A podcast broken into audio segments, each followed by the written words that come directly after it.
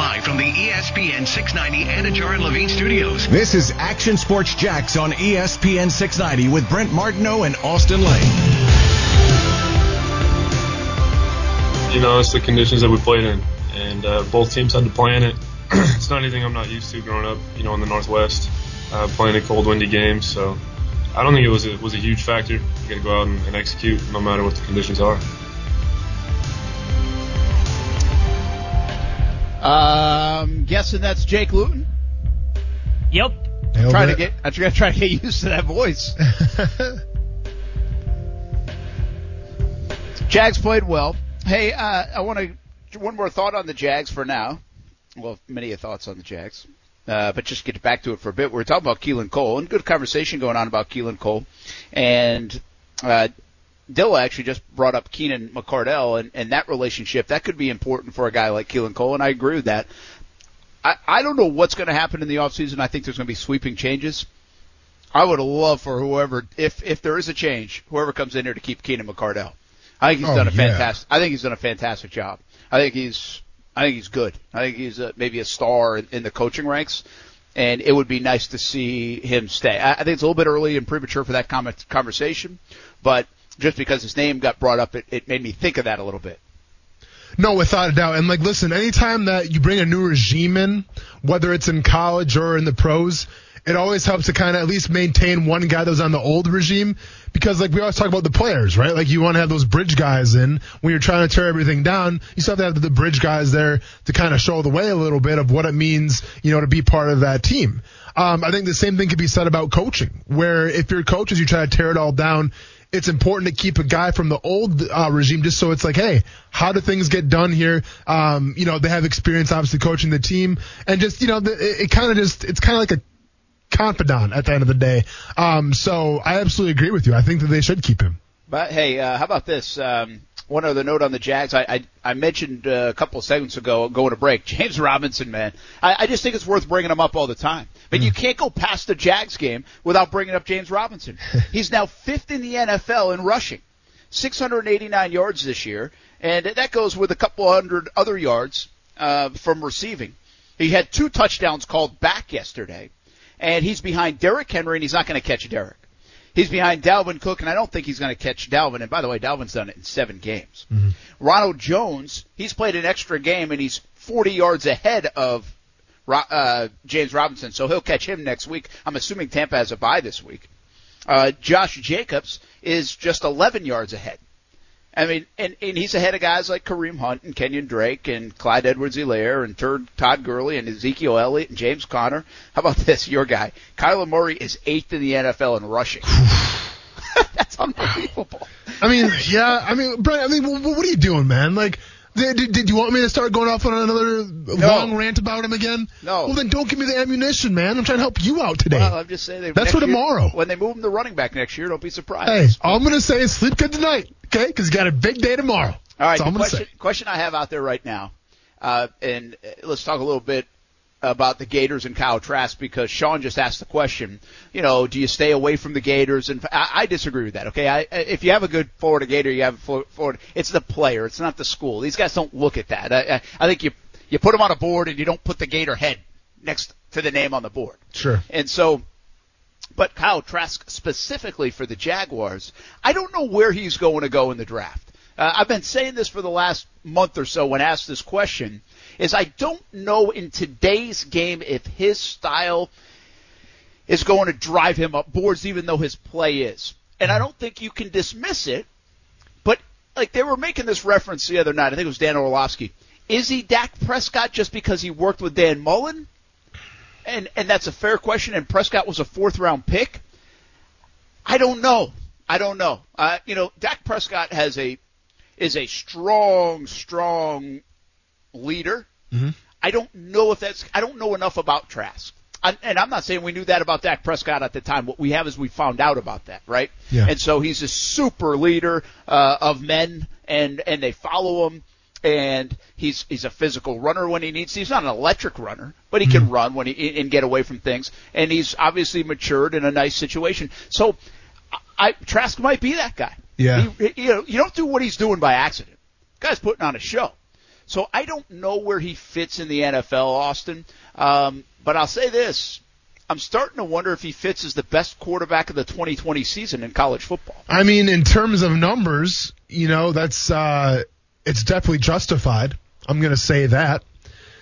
In terms of what type of NFL quarterback is he going to be? I mean, that's the million-dollar question with Kyle Trask. And listen, I mean, this guy, when we're still pretty early in the season here, but I mean, let's say this guy is in the running for the Heisman Trophy. You know, let's say he's getting all the accolades, getting all the attention.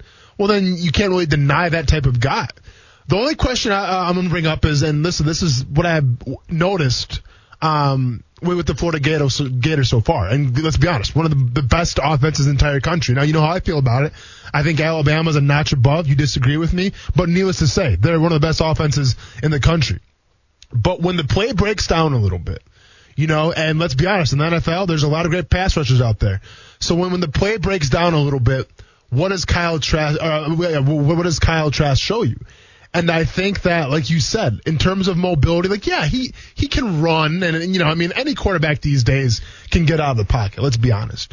But I think that you have to ask yourself is his mobility actually a little detriment where, sure, he can get out of the pocket, but can he extend the plays? Like, it's one thing if he's got two reads he's got to go over. He's got the wide receivers. He's got Kyle Pitts when he's healthy, and everything's hunky-dory. But it's another thing when you don't have those guys, when the pocket breaks down, and now you have to create a play with creativity and your legs. And I'm not sure if Kyle Trask is to that point quite yet. Yeah, I have a hard time with this one, too, because I don't want to take anything away from the young man. It's a phenomenal story. I love his story about commitment, perseverance, believing in yourself, getting the most out of your opportunity, all those things. Dan Mullen talked about that this weekend, and I'm right there with Mullen on that. I think, listen, I mean, if you have kids, you show the Trask story. You show the Mack Jones story. You show those guys. I mean, it's unbelievable. It's really an amazing thing what he's doing this year. But I do say, like, Dan Mullen's very good with offense. He's very good with quarterbacks. He gets the most out of quarterbacks. He has proven that. You know, Mullen has some things that might drive you nuts a little bit. We talk about those things. Yeah. But he is damn good at calling plays and making the best out of an offense. He can make some chicken salad out of you-know-what now. and when he doesn't, when he has more than you-know-what, that chicken salad is really good. Listen. And right now, that thing is good. That's a best-selling chicken salad right now the Florida Gators are dishing out. Without a doubt, and I think it begs the question even going forward now in the next couple of years, like if Dan Mullen can keep sustaining this type of offense, right, because it's an offensive-driven league right now in the NFL, I seriously wonder if he starts getting suitors to come coach in the NFL. He will. Yeah. He will, but I just don't. I don't like that fit either. No, for sure. So with Kyle Trask, you know, and I've watched a couple of Florida Gators games, and to me, he reminds me of a guy. And I follow this guy a little bit because, well, he played in the same conference as I did back in college, and that's Eastern Illinois, the Panthers, if you will. And by the way, got nothing but disrespect for the Panthers. And I mean, with all due respect, but forget the Eastern Illinois Panthers. They were sponsored by New Balance, by the way, when I was playing. Seriously. Hey, I'm not even exaggerating. What college football team is sponsored by New Balance? Regardless of that, though, Jimmy Garoppolo. Right, where Jimmy Garoppolo, he had the arm talent. You know, he's from a smaller school, keep in mind. He's not playing the SEC. But I think it's a guy where if you give him the right system, sure, he can shine and he can be successful. But you don't think of mobility with Jimmy Garoppolo. You think of kind of like a steady rock, I think, a little bit when he's firing with Jimmy Garoppolo. Do you sense any kind of Jimmy Garoppolo vibes with Kyle Trask? That's a good call. I don't think of him in that sense. Keep in mind, though, like you have to take away the Jimmy Garoppolo in San Fran. And this is more of like the college Jimmy Garoppolo, which you probably haven't seen a lot of. Nah, it's a good call. Yeah. By the way, is Tony Romo Eastern Illinois guy, too? Correct. Yeah, nice call. I don't know, man. I don't know. I don't know if I could fully answer that question. I'd probably be making something up if I did. Mm-hmm. But it's an interesting comp. I'll go back and check it out. Yeah. I don't. It's a weird thing, right? They put up a stat during the Saturday night, the Gators game. And it was touchdown passes, I think, through 5 games, I think was the stat, and whatever he's at now, 28 or 29. And Tua was in that, he had broken that record, and Joe Burrow. And I just can't help but look at it and be like, my gosh, the game has changed this much. The SEC has changed this much. You know, in in a handful of years because all these guys are from the last 3 years setting records. It's insane. I mean, it's unbelievable. They cannot be stopped offensively. Like, you cannot stop them. And I know everybody's talking about Florida, and they should. Everybody's talking about Kyle Trask, and they should. And the Heisman push. And is again, I think he might be the best quarterback in the country this year. Trevor Lawrence has missed a couple of games. You know, Justin Fields only played 3 games. The best sample size I have is Mack Jones and Kyle Trask. And Kyle Trask, I think, is even playing better than Mack Jones. I mean, you can't do more than Kyle. How do you play better? No, it's, and he's playing, you know? Yeah. So it's unbelievable what they are doing. You can't stop it. But I'll also bring up this. I watched the Ole Miss game the other night. You couldn't stop that either. Mm-hmm. Matt Corral, I mean, Will Muschamp's a defensive guy, and I know he's now on his way out, and that's part of the reason. Yeah. You couldn't stop it. No. You can't stop good offense in the college game. And right now, Mullen is so good at calling plays. And so is Lane Kiffin, by the way, deserves a lot of credit for the way he calls plays. Matt Corral is dealing. Kyle Trask is dealing. Mm-hmm. We know what Sarkisian and Mac Jones have done. We usually see it from Trevor Lawrence and Dabo and Ryan Day and Justin Fields. I mean, these offenses are so good at what they do with a very good quarterback engineering. And it's almost like I don't know how good they are projecting them forward, Austin, yeah. Because I feel like the partnership between coach and quarterback is so good that what's going to happen when you break away from that? Yeah, I mean, it's a good call. And listen, it's been definitely a weird year in terms of how the game of college football is being played. And I think, like, it's interesting, right? Because you talk about Alabama, we talk about Florida, we talk about Ole Miss. Like, yeah, there's a lot of great offenses this year, right? Like, BYU, great offense. Indiana, pretty good offense. Miami, great offense. But, like, to me, Ohio State, great offense. But, like, and I think Ohio State's in the category, too, as well. But, like, to me, like, Alabama, Ohio State, Florida, and Ole Miss, like, every time they're on the field, they're going to score. Like, if they don't score a touchdown, that's like a disservice. That's like a loss for them. Like, that's where we're at right now in this game, which is insane to think about, but it's the truth. So I don't know if it's going to sustain after this year. I don't know what you do to combat it. Like, at the end of the day, it's pretty obvious. You know, like, when you have 3 or 4 receivers on the field, those receivers, those skill position guys, their talent right now, for whatever reason, is outweighing the defensive backs' talent. And that's evident. Now, whether that's because defensive guys haven't played together a lot because the pandemic and they haven't had time to get the time, whatever the reason may be, it's definitely an outlier season, and it just begs the question, can they sustain this? Yeah, I'm not sure it's as much an outlier of just the way the game has gone, and until they change rules or make it, listen, they just have continually stripped down defenses. Yeah. Can't do this, can't do this, can't do this. You hit them hard, you're getting ejected. It's targeting. It's the. Listen, player safety is important. And here's the thing. I catch myself doing this because I go back and I'm like, this is out of control. This is insane. I went back and added up all the points in the game Saturday. Every college football game. That at least when the time I did it, it was like 11:30 at night. And so there were still a couple games still being played or the ends of games. So the numbers were even higher. But I counted up, what was it? I wanted to say there were 40, I think like, something like maybe it was 50, it was 2,500 points. So however much that divided by however many games were played, it equaled 58 points combined in the games. So on average on Saturday, there were the over-under was 58 and like a half. That was the average. That was even like the Indiana game mixed in. That was 24-0. Yeah. So the average, I mean, there were some games that went 112 points. Yeah. Combined. I mean, and not just one. There were multiple games like that. So it's the way the game is. But here's where the catch-22 is for me. It sounds like I'm complaining about it. I don't think I'm necessarily complaining about it. I just think it's so different, and I'm pointing it out. But you know what games I was flipping back and forth between Saturday night? What's that? That one in Ole Miss. Yeah. I was watching Ole Miss play South Carolina. Why the hell do I care about Ole Miss and South Carolina? Yeah. I don't. Yeah. But I was entertained by Lane Kiffin's offense. It was backyard football, man. And it's fun. Like, we used to play it. Like, when I did play video games, what were the more fun games to play, 17-14 or 63-61? That's a good point. Right? So, I mean, it's the world we're living in. It's okay. I actually find myself enjoying it. But it also is like, do we give these folks just this and put them on a pedestal for this unbelievable offense, or do we just say, hey, this is the way the game is played now? It's like what I say about the NBA.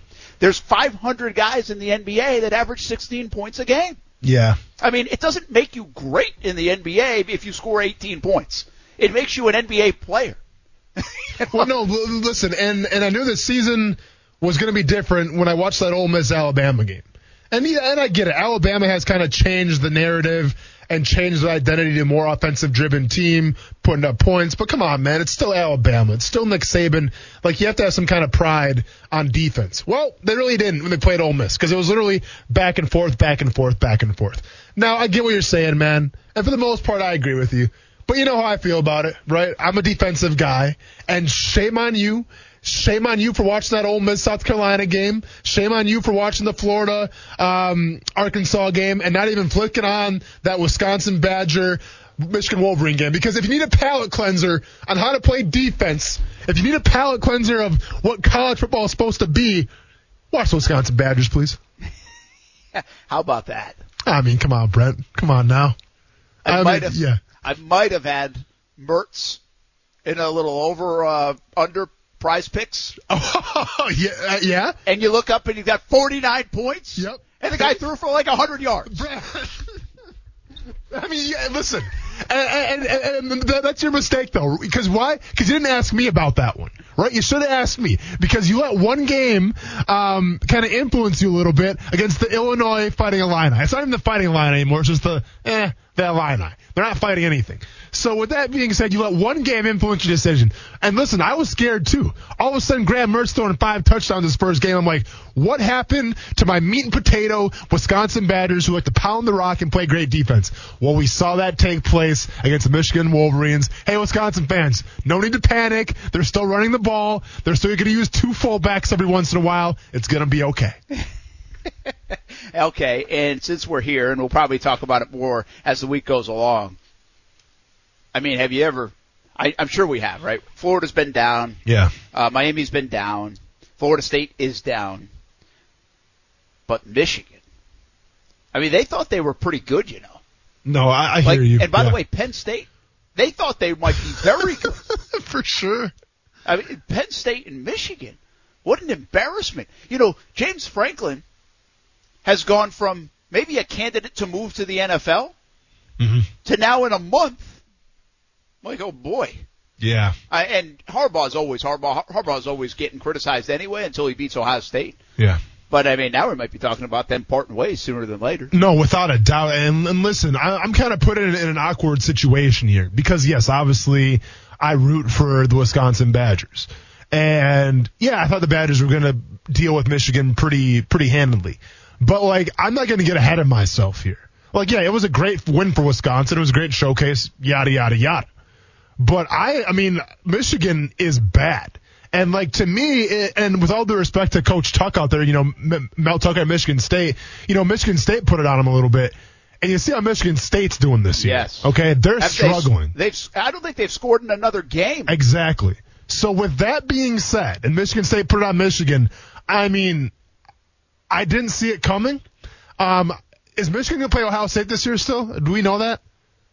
I think that's still in the cards. Yeah, I think that's. I mean, listen, get the family and kids away from the TV people in Michigan because you don't want to watch that Ohio State game. Talking about one of the biggest rivalries in college football, and you're taking on the Ohio State Buckeyes and Justin Fields, where every single game is a showcase for the Ohio State Buckeyes. Come on, man! Like, listen, I'm not sure what's going to happen with Harbaugh, and I'm not sure what kind of excuse you can use for the pandemic this year, but. I think if we expect the Ohio State game to go the way we think it's going to go, I think you might see Jim Harbaugh out of there, man. Well, yeah. I mean think that'll be that'll be the nail in the coffin. Yeah, listen, he's got a huge contract, all that stuff. But, you know, South Carolina, which we're going to get into this tomorrow a little bit, just not time today, about the optics of doing that and these big buyouts at this time in the pandemic, especially when we're ramping back up to whatever this pandemic may lead us. But I mean, I just can't get over the fact that, again, I just tweeted it too, and I said it. Florida's been down. But when Florida was down, we were shocked that it went to 4-8. And then, but then they were like, everybody's like, well, they ain't going to be that good there this year either. Florida State, it's like, it's shocking that it's gotten to this point, but nobody in Tallahassee or beyond thought Florida State would be that good this year. So this is no longer as surprising. It's surprising they're in here. It's surprising they're down to the depths they are. But it's not surprising that here in 2020, they're not very good. Michigan and Penn State thought they were going to be good. We all did. At least I did thought they were going to be good. I had Penn State in the Final Four. And look at them. I mean, that is unbelievable that when you think you're going to be good and you become this and you're at those schools. I mean, again, to become this is devastating at one of these programs. Brent, to think you might be good and become this in that year is like, whoa, baby. Let me go and ask you this. Bigger disappointment this year, Penn State Nittany Lions, Michigan Wolverines, or the LSU Tigers?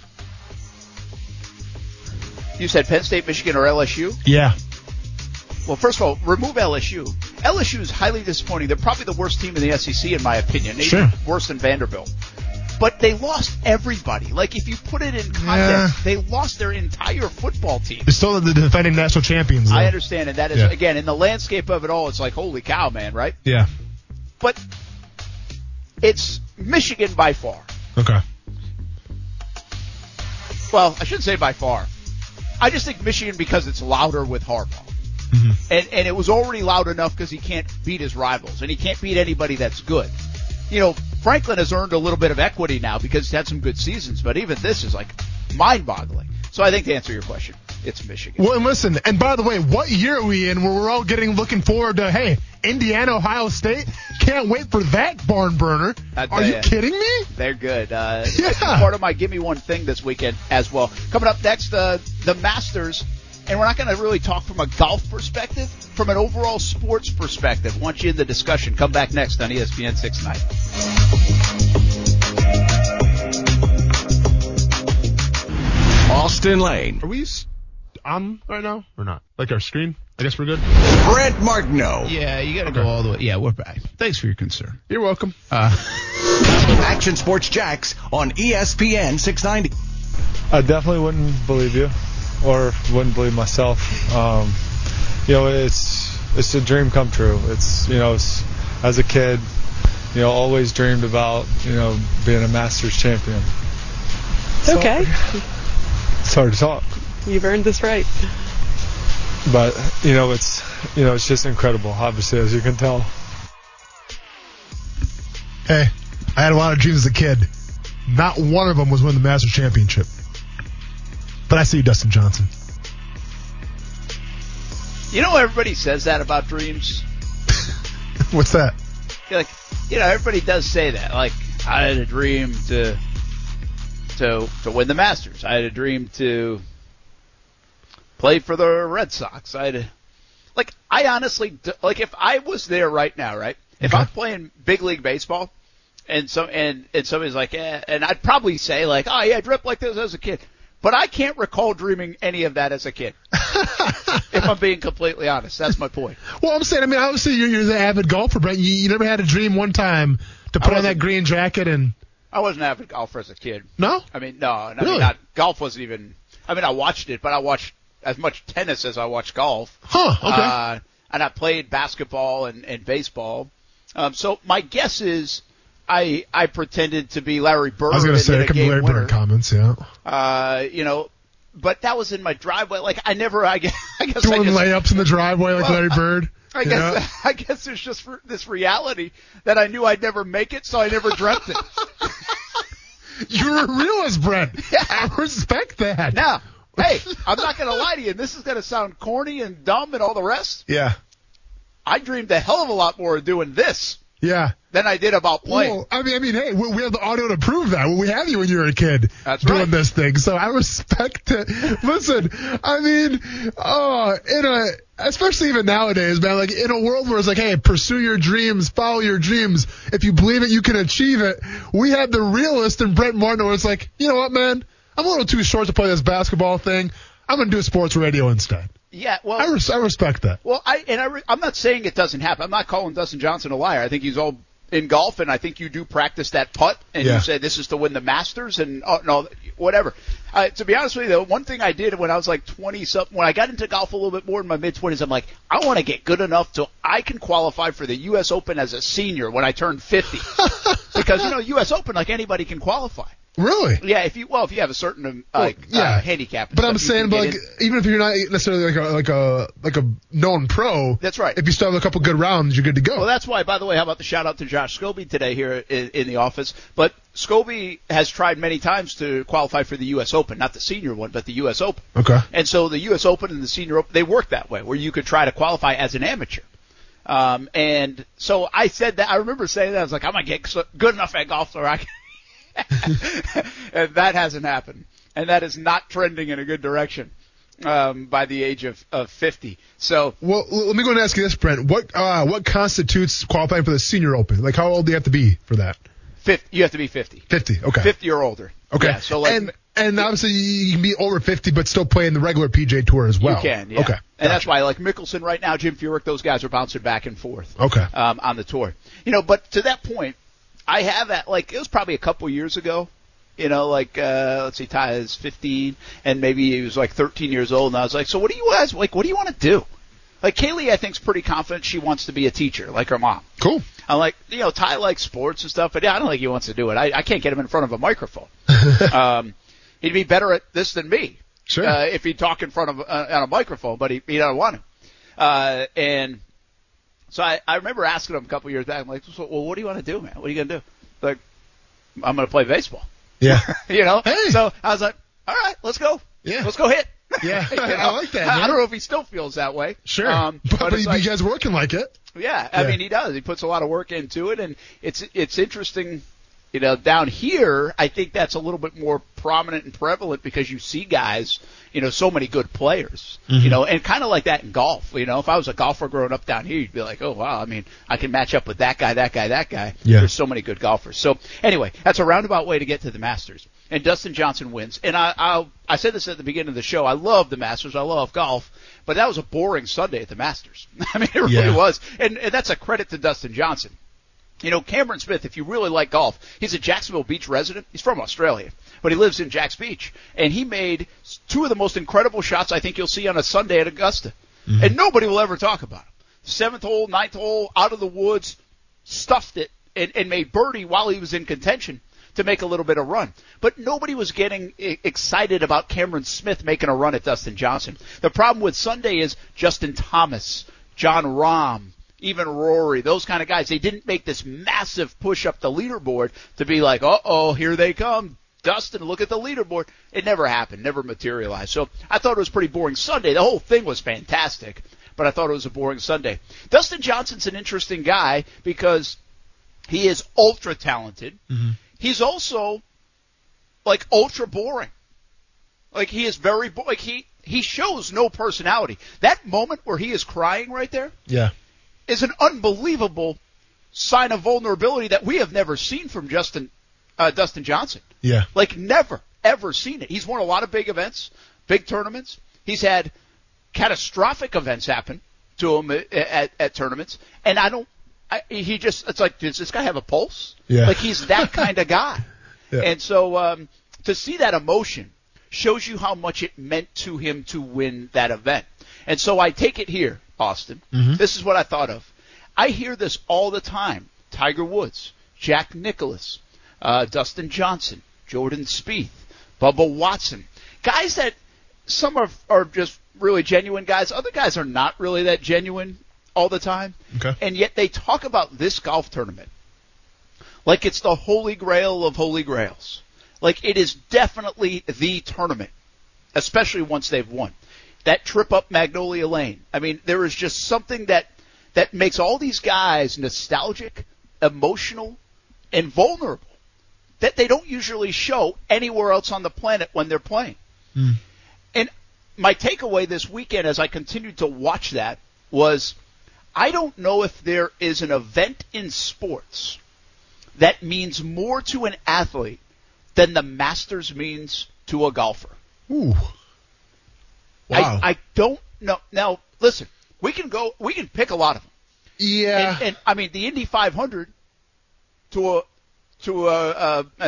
a racer is unbelievable, right? Daytona to a NASCAR driver. Well, I don't think that would fit. Interesting. Okay. I think it fits for some. Like, I think the closest one for Daytona would be Dale Jr. because of his dad, even before he passed at the track, but then after he passed at the track. I'm not going to say it's not it. I just wonder if that's too close to home, so we say that's it. Mm. Because here's the deal, too. It might mean a lot to Dale Jr., but I don't know if it means, like, the entire world to Jimmy Johnson. You know? Okay.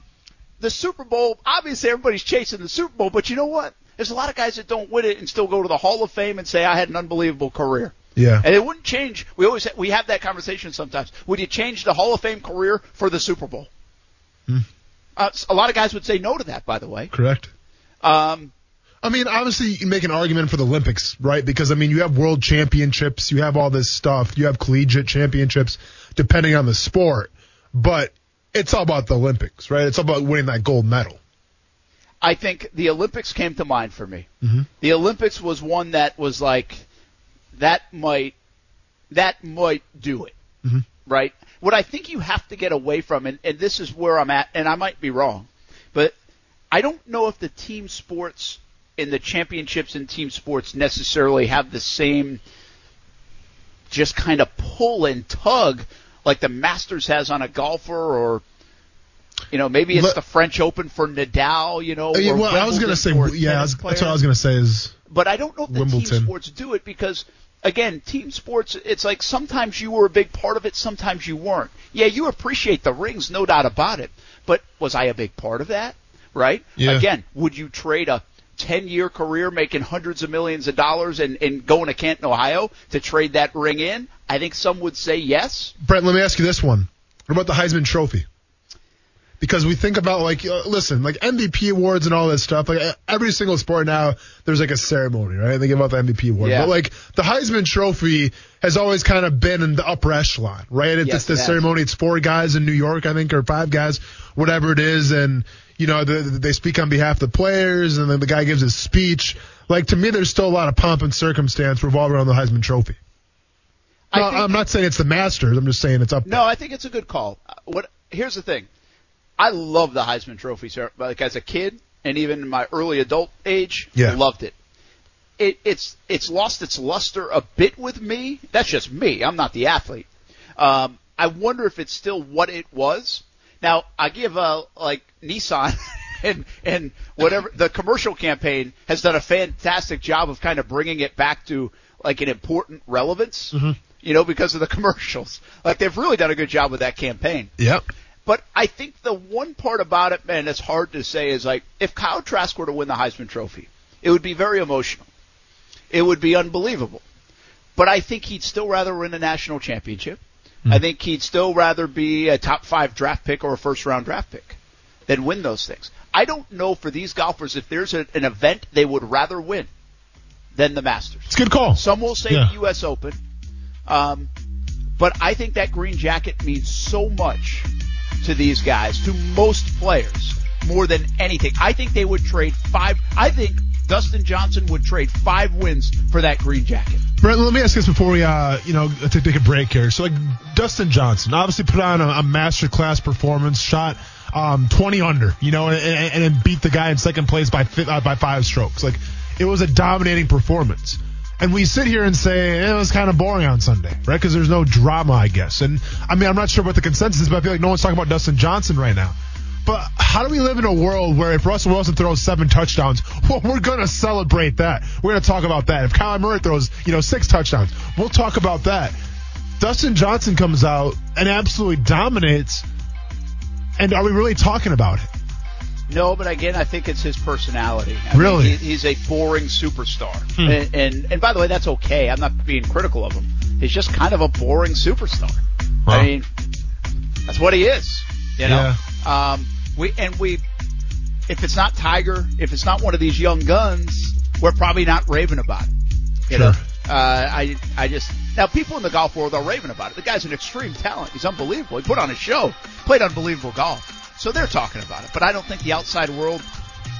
Listen, the outside world is on Monday morning at the water coolers talking more about Tiger's 10 on the 12th hole than they are about Dustin Johnson going 20 under at Augusta. Well, keep in mind, too, the outside to go against the NFL. And, you know, Kyler Murray had something to say about it, so it is what it is. Of course. Give me one thing when we come back, and it can't be Kyler Murray. That's next on ESPN 690. Yeah, the play was designed for me to get out left. They had a guy containing.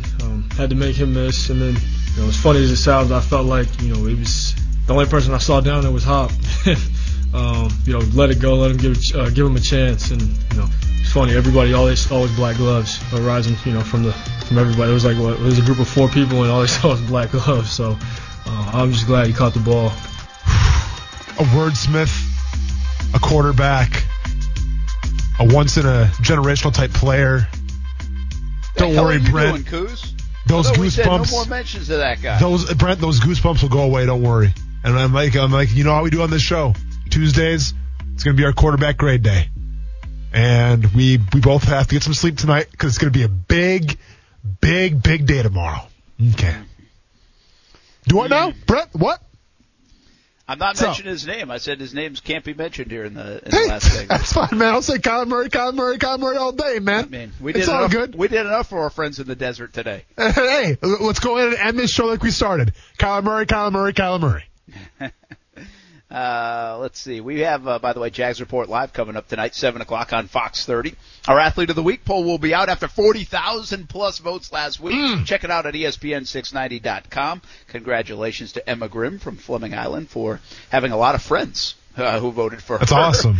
And Live Local Loud coming up next. FSU Coaches Show tonight at 9 o'clock. We didn't talk much Florida State. We will. Listen, come on. There's really not a lot to talk about. Yeah, I did like the fact they played Trevor Purdy, and he looked a little better as the game went along. Listen, Florida State fans, basketball season is almost here. Exactly. But, Brett, let's be honest. Yeah, they played Trevor Purdy, and that's good going forward. But why did they play Trevor Purdy? Like, what's up with Jordan Travis? Yeah, we got. I mean, what's up with everybody at Florida State? You know, I mean, with all the stuff going on there last week, it was pretty interesting. All right, how about a little give me one thing from the weekend? Am I going first, or you want to go first? Go first. Go ahead. All right, so the NHL released their reverse retro jerseys, and it's kind of like the past takes on the present. And every one of the NHL teams has a really cool jersey. Like the Kings have like Lakers colors now. It's cool. The Wild went with like the old Minnesota North Stars colors, and it's great. The Detroit Red Wings. I'm not sure how this meeting went down. Hey, let's take our standard jersey and make it into a practice jersey. It's the worst thing I've ever seen, and I'm bummed out. I'm so bummed about it. Like, literally all they changed was instead of having red stripes, boom, gray stripes. $250, spend it right now. Go and get it. You're going to buy it because you're a Wings fan. It is what it is. I'm looking at the jerseys. Yeah. And oh, and by the way, shout out to everybody, our fans in Quebec right now because they're rioting because the Avalanche retro ones, it's the Quebec Nordiques logo, which obviously if you're a fan of Quebec, you're not liking that. That's kind of a punch in the face to you guys. You know what's funny is I can't even make out all the teams like what they are. Yeah, because some of them are so off. Well, there's the sword one is the Las Vegas Knights. That one I got a little confused with. It's like two swords. I think that you know what the one that looks the coolest to me. Like, but I'm trying to see what it is. Is the It's the tribute to the Mighty Ducks. Oh, see, that one's a little too aggressive for my liking. Like, I get it. You went above and beyond. I got to give a shout out. And listen, no one cares about this team. And I'm the first to attest to this. The Florida Panthers. I dig it. I kind of want one. Have you seen the Florida Panthers one, Brent? I'm looking at it right now. Yeah, Florida Panthers. Yeah, I like that, man. That's a good logo. You can tell the Flyers really stepped out of their comfort zone. I know, can kind of change in the sleeves a little bit. But it's like I said, the Wings literally just changed the red stripe to a gray stripe. Yeah. And then they had that stupid video where it's like, we represent, you know, it's like the hype video. We're representing tradition here.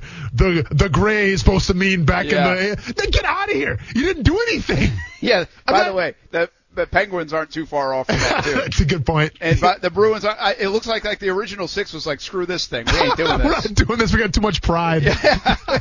Montreal. Yeah. I mean, the original six basically said, we ain't doing it. I mean, well, that's because that is them. Like, what do they have retro? That's a good point. That's right? That's a good point. I mean, so I guess in fairness, they really had nowhere to go. Yeah. But what'd you say? Which one's your favorite one? I'm going the Kings, I think. Either the Kings or the Wild. I actually like the Ducks. Okay. There. Okay. You know, Nashville's isn't bad either. That's your opinion. Yellow's a tough one to win. It is a tough one to win. Absolutely. I think even the Rangers isn't bad. I mean, it's okay. No, I mean the Rangers. You know, I'm reminded a little bit of like the old school Wayne Gretzky type years. I understand that one. Yeah. All right. Hey, Mike, give me one thing. I was going all over the place here. I haven't watched more TV in my life than I watched this weekend. Okay. Which was weird. So I was going to do that, but I was like, yeah, whatever. You know what I thought was awesome? And this guy's doing an amazing job. And my buddy's a big fan of the Hoosiers. And he says Tom Allen is the perfect guy for that program. And did you see the moment where his son got hurt? I did, yeah. And I just thought that was pretty, you know, tough guy football coach. Yep. Took a moment to be a dad on the field. And that guy seems like he's doing everything right now for Indiana. You know, here's the thing about Indiana, too. A lot of people don't like Indiana basketball. Does anybody not like Indiana football? Like, how many people are rooting for Indiana this week against Ohio State? It's a good call. I think a lot. It's a great call, yeah. Now, they're 3-touchdown underdogs. I don't know if they can pull it off. But. Yeah, but you never know. But, like, listen, like, you know how you kind of circle those games when the season starts? Who circled Indiana, Ohio State? Honestly. It's a wacky year. Is College Game Day going to be there or not? Are they going to be at the Oklahoma State? Oklahoma. I didn't see. Probably. They might be there. I didn't see where they're going. Unbelievable. They won't be in Tallahassee for the Clemson game. I can promise you that. Ooh, yeah. Hey, Live Local Loud's coming up next. That will do it here on a Monday. Had a lot of fun. We'll get back at it tomorrow as well. Action Sports Jacks on ESPN 690. We'll see you on TV tonight, 7 o'clock, Fox 30 for Jags Report Live. The Seminoles are here. Simpson for the Cowboys. Good shot again. Walker is going crazy. Noles win it all. The ACC championship of the regular season. The reigning ACC champions look to defend their title in 2021. Puts up the triple. Good snap. Don't hear the horn. The Noles will win. Catch the action all season long right here on your radio home of the Seminoles. Hear FSU basketball on ESPN 690. Thanks to Donato's Pizza, where every piece is important.